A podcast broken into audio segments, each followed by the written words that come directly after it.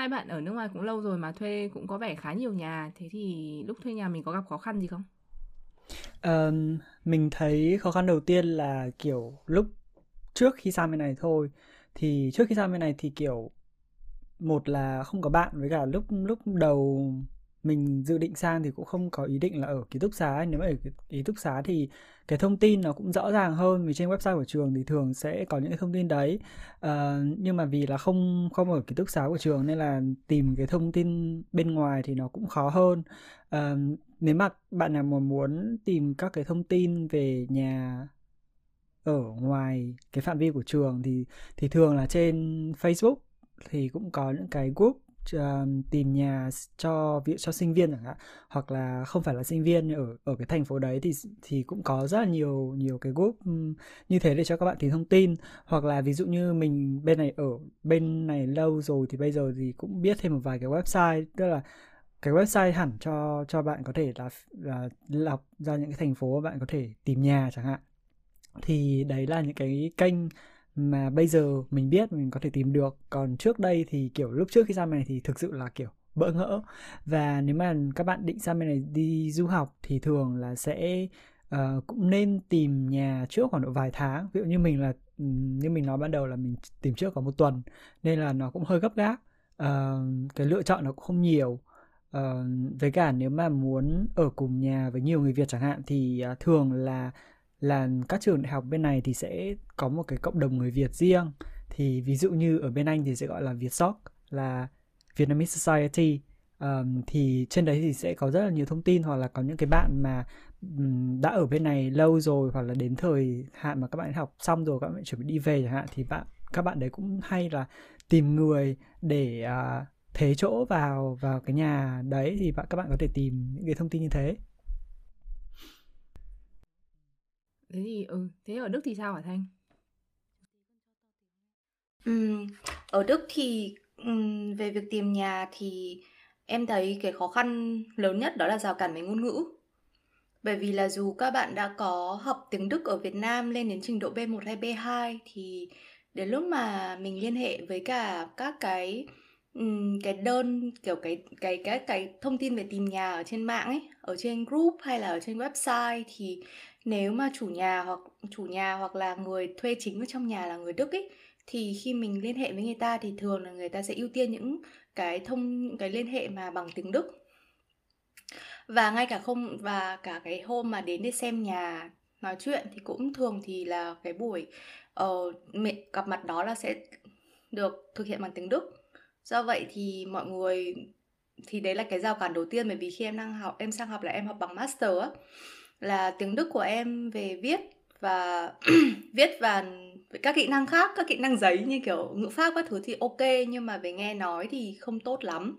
Thế nên là em viết bằng tiếng Anh và khoảng tầm em viết 70 cái email để liên hệ tìm nhà và tìm phòng thì có khoảng tầm 50 cái 50 là không trả lời luôn, bởi vì em viết hoàn toàn bằng tiếng Anh.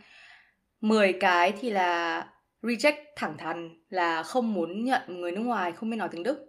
Ta thực sự là người ta có nói về cái việc là mình không nói được tiếng Đức hoặc mình không giao tiếp được tiếng Đức. Và còn lại thì những cái trả lời lại được thì thường là cũng là người nước ngoài như em. Có một cái mình muốn nhảy vào thêm. Có một cái mình thấy rất là um, kiểu rất đặc trưng của các nước uh, khác nước Anh là ví dụ như là ở Hà Lan chẳng hạn hoặc là như Thanh Thanh sói nói là ở Đức thì khi mà đi thuê nhà thì hay phải phỏng vấn. Thường là bên này thì cũng nó cũng không hẳn là phỏng vấn nhưng cũng chỉ là đến kiểu trước đấy nếu mà mình là sinh viên ấy thì mình thấy chả cần phải phỏng vấn gì cả.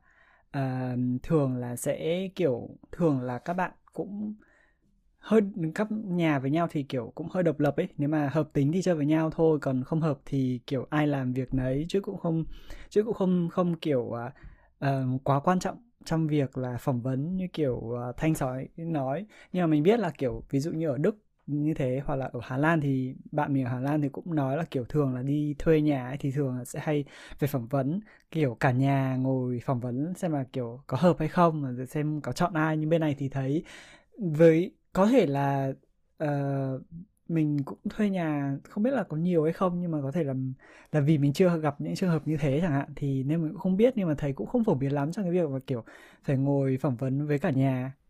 Ừ. Thì cái này thường là sẽ um, sẽ ừ, đến đối với những cái uh, căn hộ mà như kiểu share flat ấy thì thường là mọi người cũng phải hợp nhau về việc ví dụ là chia nhau về lịch trình dọn dẹp này xong rồi kể cả và nói chuyện topic này và sẽ ok hơn nếu mà ví dụ em là nerd nhưng mà em vào một cái nhà toàn nerd thì nó sẽ thoải mái hơn là một vào một cái nhà mà lúc nào cũng party. Thế nên là mọi người bao giờ cũng sẽ preference là ví dụ em có uống được bia không này, hoặc là em có cảm thấy thoải mái khi mà cuối tuần các bạn đi mang bạn trai, bạn gái về nhà này.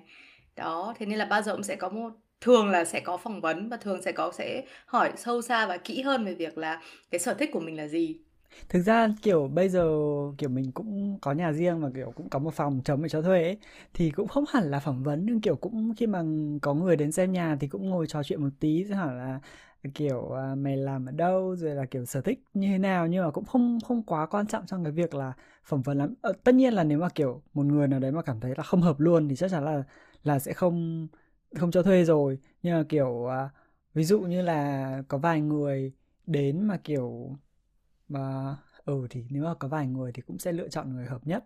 Nhưng mà thường bên này thì kiểu first kiểu ai đến đầu tiên thì thì sẽ được ưu tiên hơn chứ cũng không quá quan trọng trong trong việc phỏng vấn.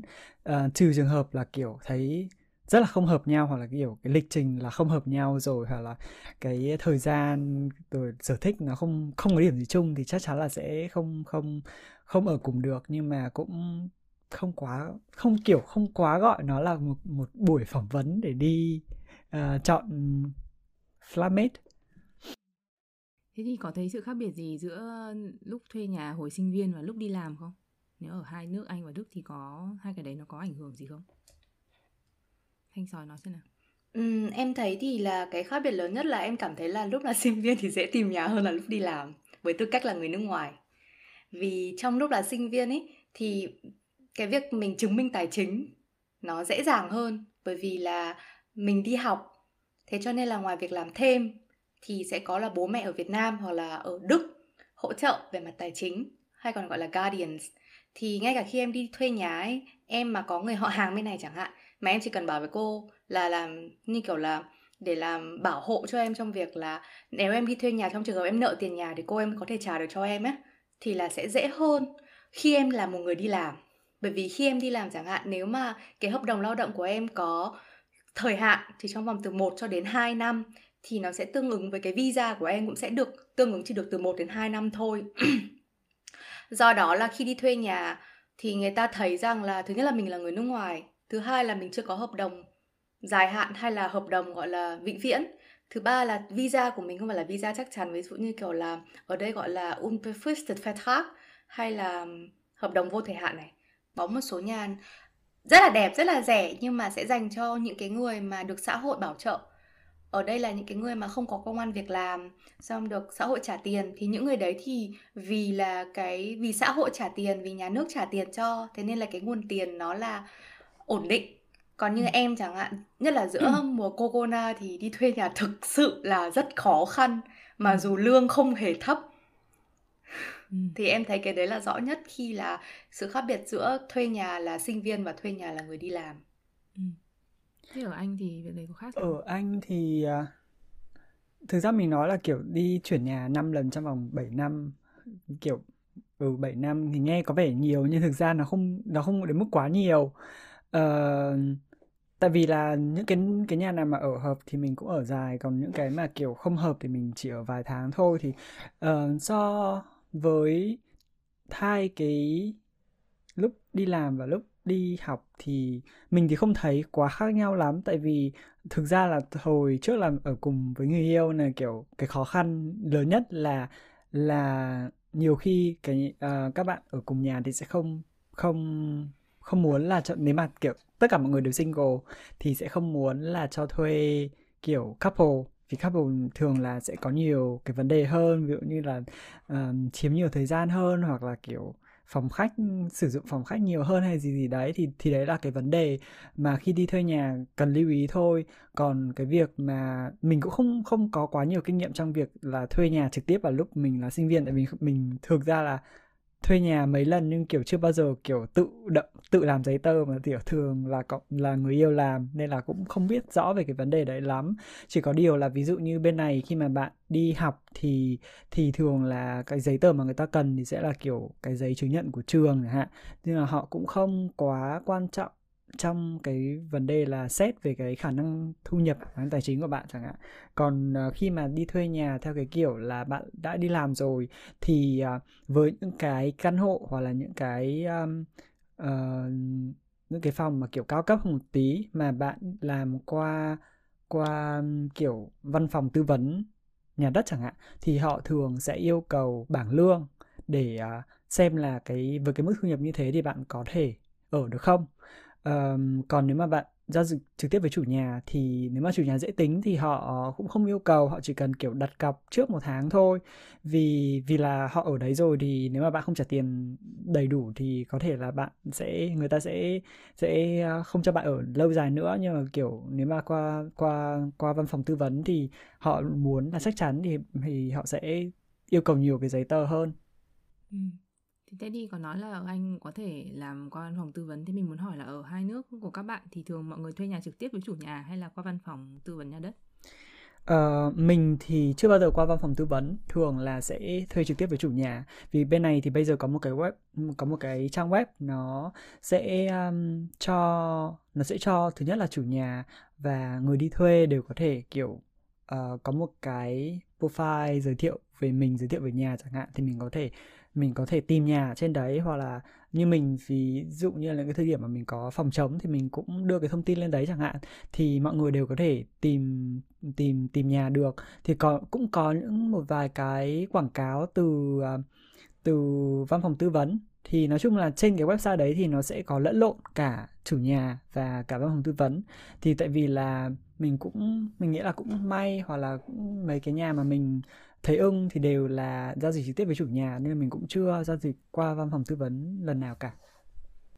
Ừ, ở Đức thì cũng có có trang web như là ở Anh Tức là cũng cho cả chủ nhà và người đi thuê nhà và cả những cái bên tư vấn như kiểu agency Thì uh, em đã từng nghĩ đến chuyện là uh, sử dụng dịch vụ trên đó Bởi vì là sau 6 tháng tìm nhà rất là khó khăn kiểu đi xem tuần nào cũng đi xem nhà rồi tìm nào cũng đi tìm phòng nhưng mà gần như không có kết quả trả lại. Và thường là um, người ta không nói lý do tại sao người ta không chọn mình chẳng hạn hoặc là người ta từ chối. Và thực sự là lúc đấy là cũng khá là thất vọng lắm rồi nên là cũng nghĩ đến chuyện đấy thì có một thì đấy thì lại gặp may thì lại gặp được đúng. Tức là cái này là qua agency nhưng mà đấy là lúc gặp thì lại là cái chủ của cái agency đấy cũng là chủ nhà luôn thế nên là rất là may mắn là hôm đi gặp, đấy thì gặp người chủ nhà luôn. Thì thực sự là nếu mà giao dịch, nếu mà được giao dịch trực tiếp với chủ nhà thì em thấy cái cơ hội được nhận sẽ cao hơn là đi qua agency. Bởi vì dù sao thì theo em thôi nhá, đây là ý kiến của riêng em thôi, là em thấy agency thì thường nó có sự bias một chút giữa những người nước ngoài. Tức là không ý không ở đây là người ta phân biệt chủng tộc, mà chỉ đơn giản là người ta người ta sẽ phải dựa trên một cái lý do là tại sao người ta chọn mình hoặc là người ta đưa cái profile của mình cho chủ nhà. Thì rõ ràng là nếu một cái profile mà nó có sự đảm bảo cao hơn về an toàn, về ừ, thu nhập tài chính hay là về sự lâu dài cam kết, thì rõ ràng người ta sẽ lựa chọn những cái profile nó có sự an toàn cao hơn. Thì giữa mình là một người nước ngoài hoàn toàn sang đây không có người thân các thứ, thì với cả những bạn là local ở đây những người bạn ở bản địa thì rõ ràng thì người ta sẽ chọn thường là sẽ thích những cái bạn ở đây hơn là mình. Ờ, ngoài ra thì em cũng thấy là trước giờ thì em chưa bao giờ ký hợp đồng qua agency. Tất cả đều là chỉ um, qua những cái trang mạng mà ở Đức gọi là VGK ấy. Là VGK là kiểu Wohngemeinschaft là Cheflat. Thì là qua cái trang đấy thì chủ yếu thì toàn là chủ nhà đăng lên, tức là không có agency mà chỉ, hầu hết là không có agency mà chỉ toàn là cả tư nhân thì thường là mình sẽ nói chuyện trực tiếp với chủ nhà thì nó dễ hơn, nhưng mà nó chỉ áp dụng cho share flat thôi còn nếu mà tìm nhà riêng thì vẫn phải là một số trang web khác thì em không rõ là ở Nhật thì có khác gì không ạ? Ở Nhật thì rất khác. Nhật đa số là làm qua ờ, văn phòng bất động sản. Làm rất là hiếm nhà nào mà có chủ nhà tự đứng ra. Mình uh, đi thuê nhà cũng 3 4 lần rồi và cũng có rất là nhiều bạn bè đi thuê nhà. Thì hầu như đều làm qua văn phòng bất động sản. Với cả một cái nữa là ở Nhật gần đây thì mới xuất hiện hình thức share flat hay còn gọi là share house ở Nhật. Thì cũng là một bên đứng ra một bên cái quản lý căn hộ đó họ đi cho thuê từng phòng. Chứ mình cũng không làm việc chủ nhà. Còn là ở Nhật thì chắc là họ chuộng riêng tư cho nên hầu hết tất cả căn nhà đi thuê đều là nhà riêng mặc dù rất nhỏ có thể nhà chỉ là 12 mét vuông là tất cả mọi thứ nhá phòng bếp rồi nhà vệ sinh các kiểu. 12 mét vuông. 12 mét vuông đến 20 mét vuông là mức bình thường là nhà bình thường. À, đấy là nhà riêng kể cả sinh viên người đi làm hay gì đó thì đều ở nhà riêng như vậy. Mình thấy ở bên Anh thì thường là sẽ có hai kiểu, một là ở cùng với chủ nhà thì thường là sẽ kiểu chủ nhà sẽ là người trực tiếp chủ nhà sẽ ở nhà đấy và sẽ là người kiểu chọn xem là bạn vào người ta có muốn ở cùng với bạn hay không. Và kiểu thứ hai là qua agency, nhưng qua agency thì thường là không phải là kiểu, nếu mà chủ nhà ở cái nhà đấy thì họ sẽ thường là tự tự tìm chứ họ không qua agency. À, nếu mà qua agency thường là khi mà họ giao cả cái cả cái flat đấy cho một cái agency quản lý thì cái agency đấy họ sẽ có trách nhiệm là vì là họ kiểu trả tiền thuê hàng tháng cho chủ nhà rồi nên là nên là họ sẽ tự có trách nhiệm là tìm người để để chuyển vào. Như thế thì khi mà khi mà lúc mà mà mình uh, qua agency để tìm tìm người chuyển vào thì thực ra họ cũng không quan trọng là mình kiểu tính khí như thế nào có hợp với với mọi người ở ở trong nhà hay không mà họ chỉ quan tâm là uh, bạn có thể có khả năng tài chính để để trả tiền nhà hay không thôi. Thế đấy hoặc là đấy là lý do mà bên này kiểu cái cái việc phỏng vấn khi mà đi thuê nhà thì nó không nó không quá quan trọng là như thế. Còn nếu mà cũng có những trường hợp mà cả một một bạn hay là một vài bạn mà đứng ra thuê cả một cái nhà rồi bắt đầu là kiểu tìm người vào ở cùng với nhau chẳng hạn thì trong cái trường hợp như thế thì có thể là họ sẽ quan tâm nhiều hơn trong cái việc là uh, tính khí như thế nào có phù hợp với uh, mọi người trong nhà hay không có phải cái vụ share flat ở Nhật là mới rộ lên bởi vì từ terrace house ạ đúng không ạ? Thực ra thì không. Nhưng mà cái hình thức share house ở Nhật nó mới phát triển trong tầm chục năm trở lại đây. Vì sao? Bởi vì ở Nhật khi muốn thuê nhà à, tất cả đều qua trung gian. Tức là mình không hề biết chủ nhà là ai như thế nào Mình sẽ coi như nộp hồ sơ của mình. Bên trung gian sẽ à, xem một lượt. Nếu họ cảm thấy ok họ sẽ gọi điện đến chủ nhà mà Ô có con bé này nó muốn thuê này. Sao chủ nhà mà um, cũng có vẻ ok đấy. Thì bên uh, trung gian họ bên văn phòng bất động sản sẽ làm tiếp ngoài ra có một cái nữa cực kỳ à, mình không thích ở nhật đấy là khi thuê nhà phải có tiền đầu vào rất cao.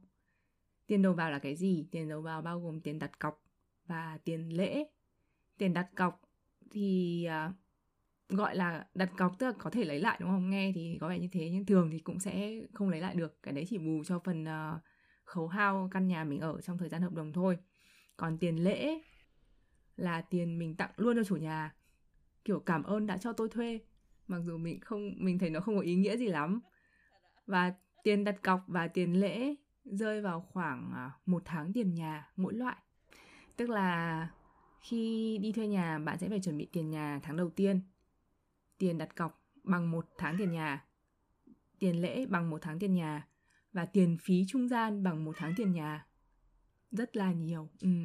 cho nên hợp đồng Ừ, tầm tầm khoảng 3 đến 4 tháng tiền nhà là tiền mình mất ừ, không ạ? Thế rất đắt. Thế chắc là đấy là lý do mà kiểu ở Nhật mọi người sẽ không chuyển nhà quá thường xuyên. Còn thế thế nên mình mình thấy kiểu chuyển nhà 5 lần trong vòng 7 năm là kiểu quá ít. Uh, so với bên này vì bên này chẳng mất phí gì cả bên này kiểu bạn chỉ cần đặt cọc thôi và sau cái tiền đặt cọc đấy thì thường là bạn sẽ lấy lại được trừ khi chủ nhà họ kiểu họ chủ nhà hoặc là cái ờ, cái ờ, văn phòng tư vấn bất động sản chẳng hạn họ kiểu cố tình là, kiểu, lấy tiền của mình ấy, thì họ sẽ, kiểu, vẽ ra là ờ cái này cái này hỏng, cái kia hỏng, để trừ trừ trừ đi vào cái tiền đấy. Chứ còn thực ra nếu mà chủ nhà bình thường thì họ sẽ, thì họ sẽ trả lại cái tiền đấy thôi. Ừ. thì em cũng công nhận ở bên Đức như vậy. Là cũng giống như bên anh, là thường thì là người ta sẽ dựa vào là cái hiện trạng nhà lúc mà người ta nhận lại sau khi mình rời đi ấy, là nó sẽ hỏng hóc như thế nào và nó có giống đối với hiện trạng ban đầu của người ta không, thì người ta sẽ trừ dần hoặc là người ta sẽ trả lại hết. Tuy nhiên thì uh, tiền đặt cọc cũng bằng 3 tháng tiền nhà. Ờ, bên này thường là đặt cọc thì sẽ là một tháng tiền tiền tiền phòng. Ừ, bên em là nó chia ra làm là tiền card meter là cái nhà không thôi chưa có thêm các cái phụ phí. Ví dụ như là tiền quản lý tòa nhà rồi tiền um, điện nước sinh hoạt tiền internet thì cái đấy là tiền không của cái nhà gọi là car meter thôi thì là sẽ là 3 tháng một cái tiền đấy là cũng khá là ra gì đó cũng khá là nhiều nếu mà như kiểu em bây giờ đó em thuê một cái phòng riêng á một cái căn hộ riêng như vậy thì nó rơi vào khoảng tầm nghìn rưỡi ừ. ở Nhật thì hợp đồng là 2 năm thành ra là thành ra mọi người cũng cố ở à, ở Đức với Anh là hợp đồng không kéo dài như thế nhỉ? Ờ, hợp đồng thì thường là ừ thường là kiểu 6 tháng đến một năm chẳng hạn. Nhưng mà bạn luôn luôn có một cái một cái lựa chọn là bạn có thể chuyển ra sớm hơn. Nhưng mà bạn sẽ phải báo uh, hoặc là chủ nhà hoặc là người đi thuê nhà mà muốn chấm dứt hợp đồng sớm hơn thì sẽ phải báo trước tùy theo điều khoản hợp đồng có thể là một tháng hay hai tháng gì đấy tùy vào việc là uh, hai bên thỏa thuận với nhau. Ừ, bên Đức thì là thường là sẽ có em thấy thôi là đối với hợp đồng mà uh, sinh viên đi thuê với nhau. Tức là trong một nhà bao giờ cũng sẽ có một người thuê chính thì người đấy sẽ là làm việc trực tiếp với chủ nhà. Rồi bạn đấy sẽ là người làm hợp đồng với những người thuê sau bạn ấy tức là bạn ấy là thuê chính và những người còn lại là những người thuê phụ. Thì thường là những người thuê phụ như thế thì hợp đồng nó sẽ dao động cũng như ở bên Anh là từ 6 tháng cho đến một năm tùy trường hợp. Và thứ hai nữa là sẽ được um, xin ra ngoài trước ít nhất là một tháng tức là sẽ không bị phạt và sẽ không bị sẽ và sẽ có khả năng được trả lại tiền đặt cọc. Tuy nhiên là nếu mà là ký hợp đồng trực tiếp với chủ nhà hoặc là ký hợp đồng trực tiếp với agency thì nó sẽ có thường là có hai loại là vô thời hạn là chuyển ra lúc nào cũng được. Là ngay cả khi là vừa vào thuê một tháng sau chuyển ra luôn cũng vẫn được vẫn được chấp nhận. Nhưng mà thường thì cái đấy nghe nó hơi vô lý nhưng mà uh, thường là sẽ được vô thời hạn và sẽ phải báo trước ít nhất 3 tháng còn th- loại thứ hai là ít nhất 2 năm trong vòng 2 năm ở uh, trong vòng 2 năm thì khi nào mình trước mình muốn là extend hợp đồng ấy thì mình phải báo trước ít nhất 2, 3 tháng. Không thì cứ sau 2 năm là quyết định là sẽ rơi vào chủ nhà là người ta muốn kick mình out. Mình nghĩ là ở bên Anh ý, thì cũng cũng kiểu như thế nhưng mà vì, nếu mà bạn làm việc qua văn phòng tư vấn hoặc hoặc tất cả những cái những cái nhà nào mà mà qua kiểu dịch vụ văn phòng tư vấn thì các cái hợp đồng nó sẽ họ sẽ chặt chẽ hơn trong việc là bạn sẽ phải ở đấy ít nhất 6 tháng hoặc một năm theo cái điều khoản hợp đồng. Nếu mà bạn đi ra thì sớm hơn thì bạn sẽ không lấy lại tiền được chẳng hạn. Nhưng những cái hợp đồng như thế thì thường là uh, qua văn phòng tư vấn thì thì mới phải như thế. Còn nếu mà thuê trực tiếp với chủ nhà thì thường là sẽ là là kiểu gần như kiểu là sự thỏa thuận giữa hai bên.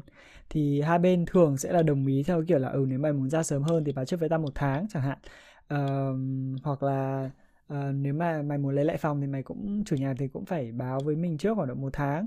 Thì đấy là đấy là thỏa thuận. Còn nếu mà um, làm theo cái kiểu hợp đồng thường là nếu mà bạn muốn thuê cả cái nhà đấy thì hợp đồng sẽ chặt chẽ hơn. Bạn không thể bạn không thể là kiểu thuê 9 9 tháng hợp đồng 9 tháng rồi đến 6 tháng bảo là ôi tao muốn trả nhà được ở Nhật nếu mà muốn ký hợp đồng với thường là mình đã nói là qua văn trung gian hết nhá thì hợp đồng là 2 năm. Nếu mà ra khỏi nhà trước thì thông thường sẽ báo trước một tháng và tùy hợp đồng có thể sẽ phải trả tiền. Tức là nếu mà trước 2 năm bạn ra khỏi nhà sẽ mất một tháng tiền nhà phạt tiền phạt luôn.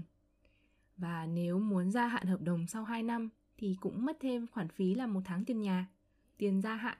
Thế là gia hạn cũng mất tiền sao? Ừ, gia hạn cũng mất tiền nha và khi ký hợp đồng thì ngoài phí đặt cọc tiền lễ cho chủ nhà, phí trung gian thì còn các loại phí khác như là phí công ty bảo hiểm nếu bạn là người nước ngoài hoặc là là sinh viên. À, sinh viên bản địa cũng có thể mất nhá. Phí đổi chìa khóa từ 100 đến 200 đô. Nói chung là nhiều phí lắm. nên thành ra là bây giờ ở xã hội Nhật họ cũng đang ờ, thay đổi dần á thì họ cũng muốn là bớt tiền lễ đi tức là tại sao mình đi thuê nhà mình lại phải cảm ơn chủ nhà ấy chủ nhà mới mới là người cần phải cảm ơn mình.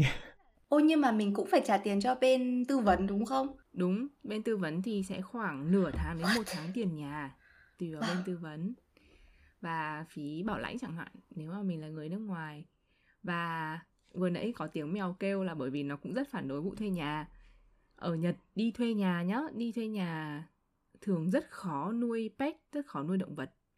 Hầu hết là không có nhà cho nuôi động vật ví dụ uh, mình đi tìm nhà thì mình sẽ chọn uh, tức là cũng có những trang web liệt kê các nhà uh, mình sẽ lựa chọn những cái tiêu chí với căn nhà của mình. Ví dụ mình lựa chọn tất cả tiêu chí thì khoảng tầm 2.000 cái nhà đi.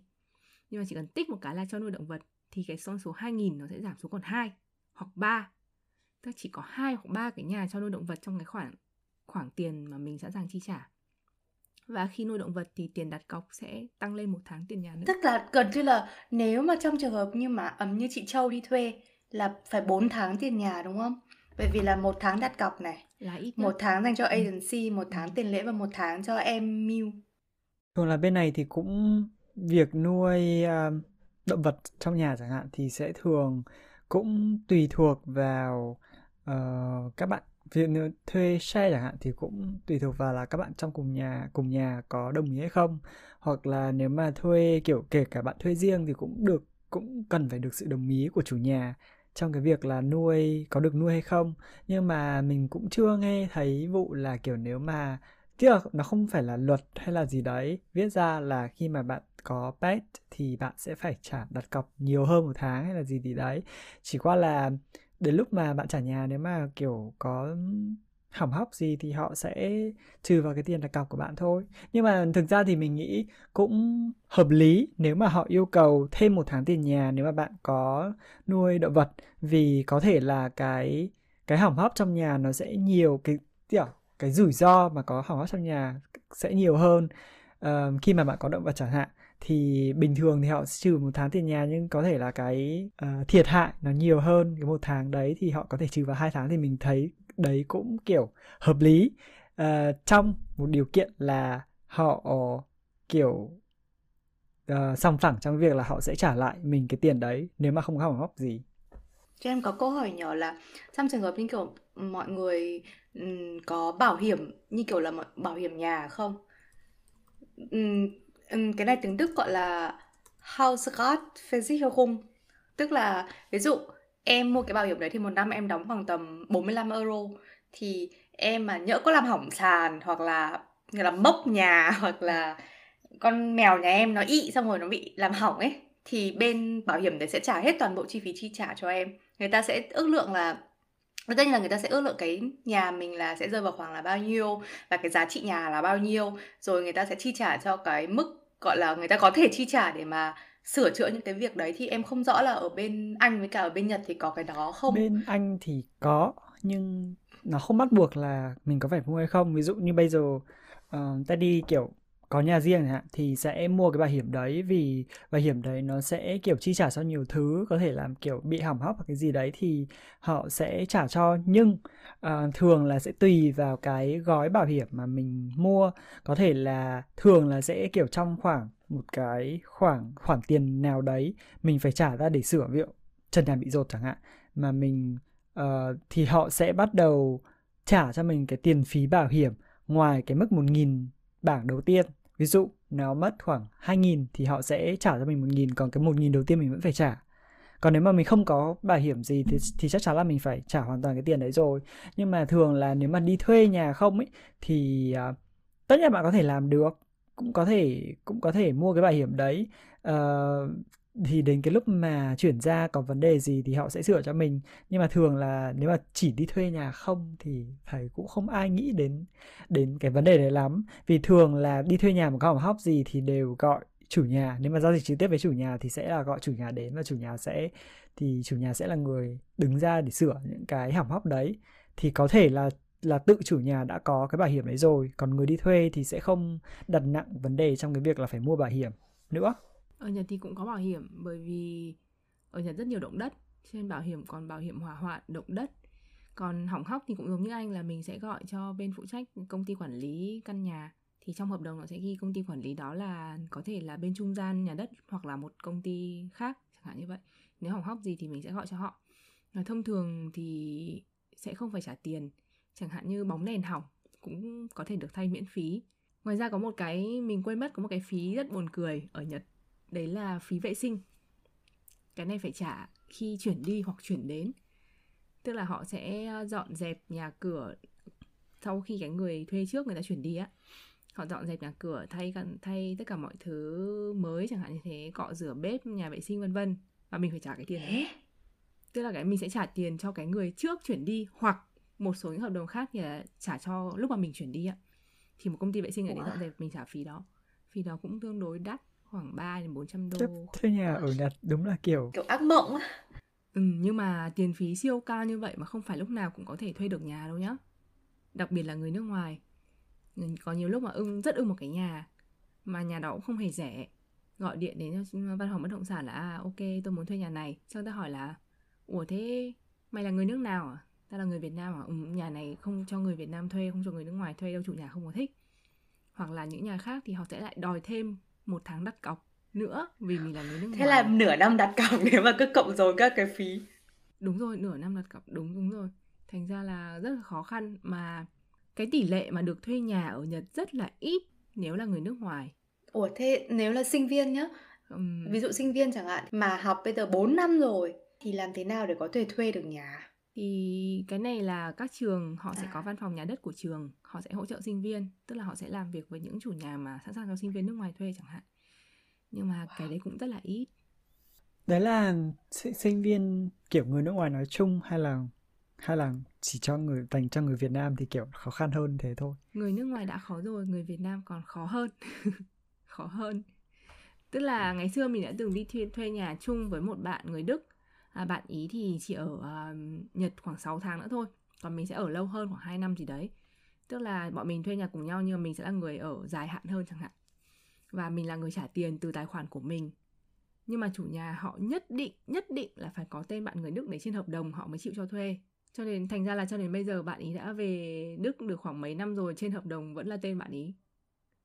Bởi vì họ mong muốn có một sự đảm bảo từ một đất nước văn minh hơn chẳng hạn như thế cái này thì có thể nó là thành kiến của người Nhật á, nhưng mà nói đi thì cũng phải nói lại là người Việt Nam mình ở bên Nhật Bản gần đây cũng có khá nhiều vụ không được hay cho cho lắm. Và cái này mình cũng nghe từ rất là nhiều bên bất động sản họ cũng chia sẻ thật. Đấy là các bạn Việt Nam thuê nhà thuê nhà khoảng à, 12 đến 20 mét vuông thôi, tức là nhà cho một người thôi. Nhưng mà ở đến ba bốn người chẳng hạn như thế. Và họ ở không có giữ tức là rất là gọi là rất là phá nhà ở xong bằng kiểu nhà bẩn rồi giấy dán tường rách hết hay như thế nào đấy không đóng tiền điện nước hoặc là vứt rác sai quy định chẳng hạn như thế. Là rất là phiền phức cho những người xung quanh. Thành ra là họ cũng không muốn cho người nước ngoài đặc biệt là người Việt Nam thuê. Không biết thì ở à, Đức với ở Anh có gặp tình trạng như vậy không? Ở Anh thì thực ra mọi người bắt đầu nghe thấy cái kiểu những cái kiểu uh, theo kiểu phân biệt chủng tập nhưng mà ở Anh thì uh, về cá nhân mình mà thấy thì cái sự phân biệt chủng tộc ở Anh nó khá là kiểu kín đáo. Ờ, trong cái việc là kể cả họ có thành kiến gì chăng nữa thì họ sẽ không họ sẽ không tỏ ra trước mặt là ừ vì là và Việt uh, ở bên này chẳng ở bên châu Âu chẳng hạn và đặc biệt là ở Anh thì cái chủ đề là phân biệt chủng tộc nó rất là một chủ đề rất nhạy cảm. Và khi mà ai đấy uh, yêu cầu một cái phàn nàn gì đấy về phân biệt chủng tộc thì thì các cái bên liên quan họ sẽ họ sẽ nhìn nhận một cách rất là nghiêm túc. Tức là cái, cái vấn đề nó sẽ nghiêm trọng khi mà ai đó liên phàn nàn về cái việc là phân biệt chủng tộc. Ví dụ như là ở chỗ làm chẳng hạn mà mình mà mình nói là ừ ta thấy ông kia phân biệt chủng tộc đối với tao mà kiểu nói với uh, với nhân sự chẳng hạn thì họ sẽ họ chắc chắn là sẽ có một cái investigation là họ có một cái uh, điều tra về về cái vụ việc đấy rất là một cách rất là nghiêm túc. Nên là khi mà kiểu uh, bên này thì sẽ ít có những cái sự phân biệt chủng tộc trước mặt mình hoặc là phân biệt chủng tộc một cách gay gắt. Nhưng mà ở đâu đó thì nó cũng có một cái gì đấy nó sẽ kín đáo hơn một tí. Ví dụ như là họ sẽ họ sẽ kiểu không quá là cởi mở hoặc là ví dụ khi bạn đi đi thuê nhà chẳng hạn thì họ sẽ không nói luôn là ở nhà này không cho người Việt Nam thuê hoặc là vì là mày là người Việt Nam nên là mày phải mày phải à, uh, đặt cọc nhiều hơn hay là mày phải có nhiều giấy tờ hơn chẳng hạn thì họ sẽ không nói như thế. Nhưng đằng sau đấy thì họ họ sẽ yêu cầu họ có thể là yêu cầu nhiều hơn chỉ chỉ chẳng qua là họ không nói ra thôi. Thì thì thực ra với cái vấn đề thuê nhà ở ở Anh thì mình thấy rất là dễ dàng thực sự là rất là dễ uh, có thể là nhà bên này cũng khá nhiều kiểu um, đặc biệt là mình ở London London nữa thì kiểu um, thứ nhất là nhu cầu nhà ở nhà nhu cầu nhà ở London thì cũng nhiều nhưng mà kiểu cũng có rất là nhiều nhà uh, ở London và càng ngày càng được xây nhiều nhà hơn. Nên kiểu không bao giờ lo thiếu. Mặc dù là giá nhà cửa Anh thì sẽ rất là đắt ở ở ở ở London rất là đắt đắt thường là đắt gấp đôi gấp ba các cái thành phố khác. Ừ, còn ở Đức thì cái việc phân biệt về mình là người Việt Nam khi đi thuê nhà ấy thì rất may mắn với em là thực sự là nó tức là ok đúng là cái việc phân biệt chủng tộc nó khá là tế nhị. Ở chỗ là um, cái đấy phải thực sự sống ở đây thì mới thấy được ấy chứ nó không kiểu hiện hữu một cách rõ ràng ở trên các báo chí hay là trên truyền hình hay là trên media mà mọi người có thể dễ dàng thấy được. Còn về việc là người Việt Nam khi đi thuê nhà thì em nhận thấy rằng là có một cái đặc điểm của người Đức em rất là thích đó là người ta rất là rõ ràng trong việc là nếu mà mình thực sự mình có ý định muốn thuê ấy, thì mình sẽ for, mình sẽ chuẩn bị giấy tờ đầy đủ và mình sẽ có lý do tại sao mình đi thuê nhà ấy hoặc là mình muốn cái nhà đấy. Thì cái nhà sắp tới em chuyển sang ấy thì thật ra là bà chủ nhà bà lại có ấn tượng rất tốt với người Việt. Tức là với người châu Á. Ờ, thì cái đấy em không biết. Thật ra là cái cuộc trò chuyện điện thoại đầu tiên với nhau khá là không tốt lắm bởi vì là em đăng ký quá nhiều nhà và em khi bà nói em đầu em chưa nảy số là đấy là cái nhà nào ở đâu. Thế nên là em đã hỏi lại cái địa chỉ thì bà ý lại không ta sẽ không nói cho mày địa chỉ đâu. Thì em cũng rất là sốc. Vì, ơ, chỉ hỏi lại địa chỉ thôi mà để check lại xem là là là cái nào. Nhưng mà sau đấy đến lúc mà đi gặp thì em là người duy nhất mang giấy tờ. Còn lại tất cả những người đi xem hôm đấy không ai mang giấy tờ cả. Mà em đi xem, em mang đầy đủ giấy tờ thì bà lại ấn tượng tốt nhất với em. Trong khi đấy em là người nước ngoài duy nhất hôm đấy. Thấy à, rất là, kiểu à, hay ho trong cái việc là ở Nhật hay là ở ở Đức thì cái nghe nghe thì thấy, mình hiểu thì thấy là quyết định chủ yếu ở chủ nhà. Nhưng ở bên này thì quyết định chủ yếu lại là ở người đi thuê nhà, xem là ta có muốn ở nhà đấy hay không. Vì mình nghĩ như thế là, kiểu, nó cũng, kiểu, hợp lý hơn vì người đi thuê nhà là người trả tiền. Thì rõ ràng là mình phải có là người được quyền quyết định là ừ ta có muốn ở cái nhà này hay không, chứ không phải là chủ nhà xem là, kiểu, thực ra chủ nhà thì cũng có quyền đấy thôi. Nhưng về cái, theo kiểu, nhìn nhận theo một cách uh, business hóa thì nó sẽ là kiểu mình đi thuê nhà thì mình là khách hàng còn chủ nhà thì sẽ là là là kiểu provider thì chắc chắn là mình sẽ được khách hàng thì là thượng đế thì mình sẽ được kiểu có nhiều quyền lợi và có nhiều lựa chọn hơn. Nhưng mà nghe nói nghe nghe kể thì thấy kiểu ở anh à, ở đức và ở nhật thì uh, cái đấy nó lại hơi bị mình thấy nó hơi bị ngược. Em nghĩ một phần bởi vì do cái tranh lệch về cung cầu á tức là số lượng người đi thuê nhà nó quá nó vượt trội hơn rất là nhiều so với cái số lượng nhà có để mà cho thuê hoặc là phòng có để mà cho thuê. Mà hầu hết thì mọi người thường là muốn là vừa thuê được nhà rẻ vị trí lại còn phải đẹp ừ. xong rồi còn phải an ninh và an toàn tốt. Thế cho nên là uh, em thấy thì uh, về phía em ý thì nếu em là một người cho thuê nhà thì em cũng sẽ khá là khó tính hơn ấy bởi vì em cũng thích là nhà em phải để em em nói thẳng luôn là em sẽ chỉ muốn cho con gái thuê chẳng hạn. Bởi vì em muốn là um, sạch sẽ. Thì quay lại cái việc là phân biệt chủng tộc thì um, uh, bà ấy rất là bà ấy lại có ấn tượng tốt nhất với em mặc dù em nghĩ là tiếng đức của em tệ nhất bởi vì em là người nước ngoài duy nhất. Tất cả các bạn còn lại thì đều là bởi vì cái chỗ nhà đấy của em nó còn ngay gần trường học một trường đại học cao đẳng. Thì rất đông các bạn hôm đấy các em hôm đấy đi là có bố mẹ đi kèm một mình em đơn thương độc mã đi đến xong em nhìn và thôi xong quả này thôi lại một check nhà ra đi. Thế là em chỉ ok đưa hết giấy tờ cho bà ấy. Thì lần đầu tiên em thấy một cái phản ứng gọi là rất là cởi mở và chào đón của bà chủ nhà bảo ôi rất là tốt mày mày sao mày chuẩn bị tốt thế các thứ mày đầy đủ rất là đầy đủ. Thứ hai tao sẽ gọi điện cho mày. Kiểu lúc đấy đầu em vẫn chưa nảy số và ủa thế gọi để làm gì kiểu em thấy là em sẽ không có cơ hội thế nhưng mà đi về thì đúng là thứ hai bà ấy gọi điện thật thì bà lại bảo là ê ta còn một cái nhà ở chỗ khác nữa thì mày có thích cái nhà đấy không? Bởi vì bà có rất là nhiều nhà thì em bảo là không em những nhà còn lại thì kiểu cái vị trí nó quá xa so với cái nhu cầu gọi là đi lại của em ấy nên em đã không lựa chọn.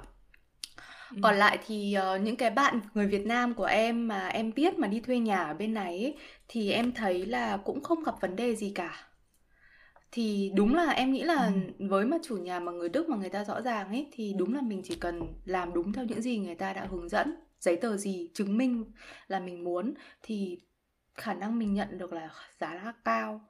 Còn về điều tiếng về là người Việt Nam ở bên này thì em nghĩ là ít hoặc là ở cái những cái vùng em đi thì thường không có điều tiếng gì nhiều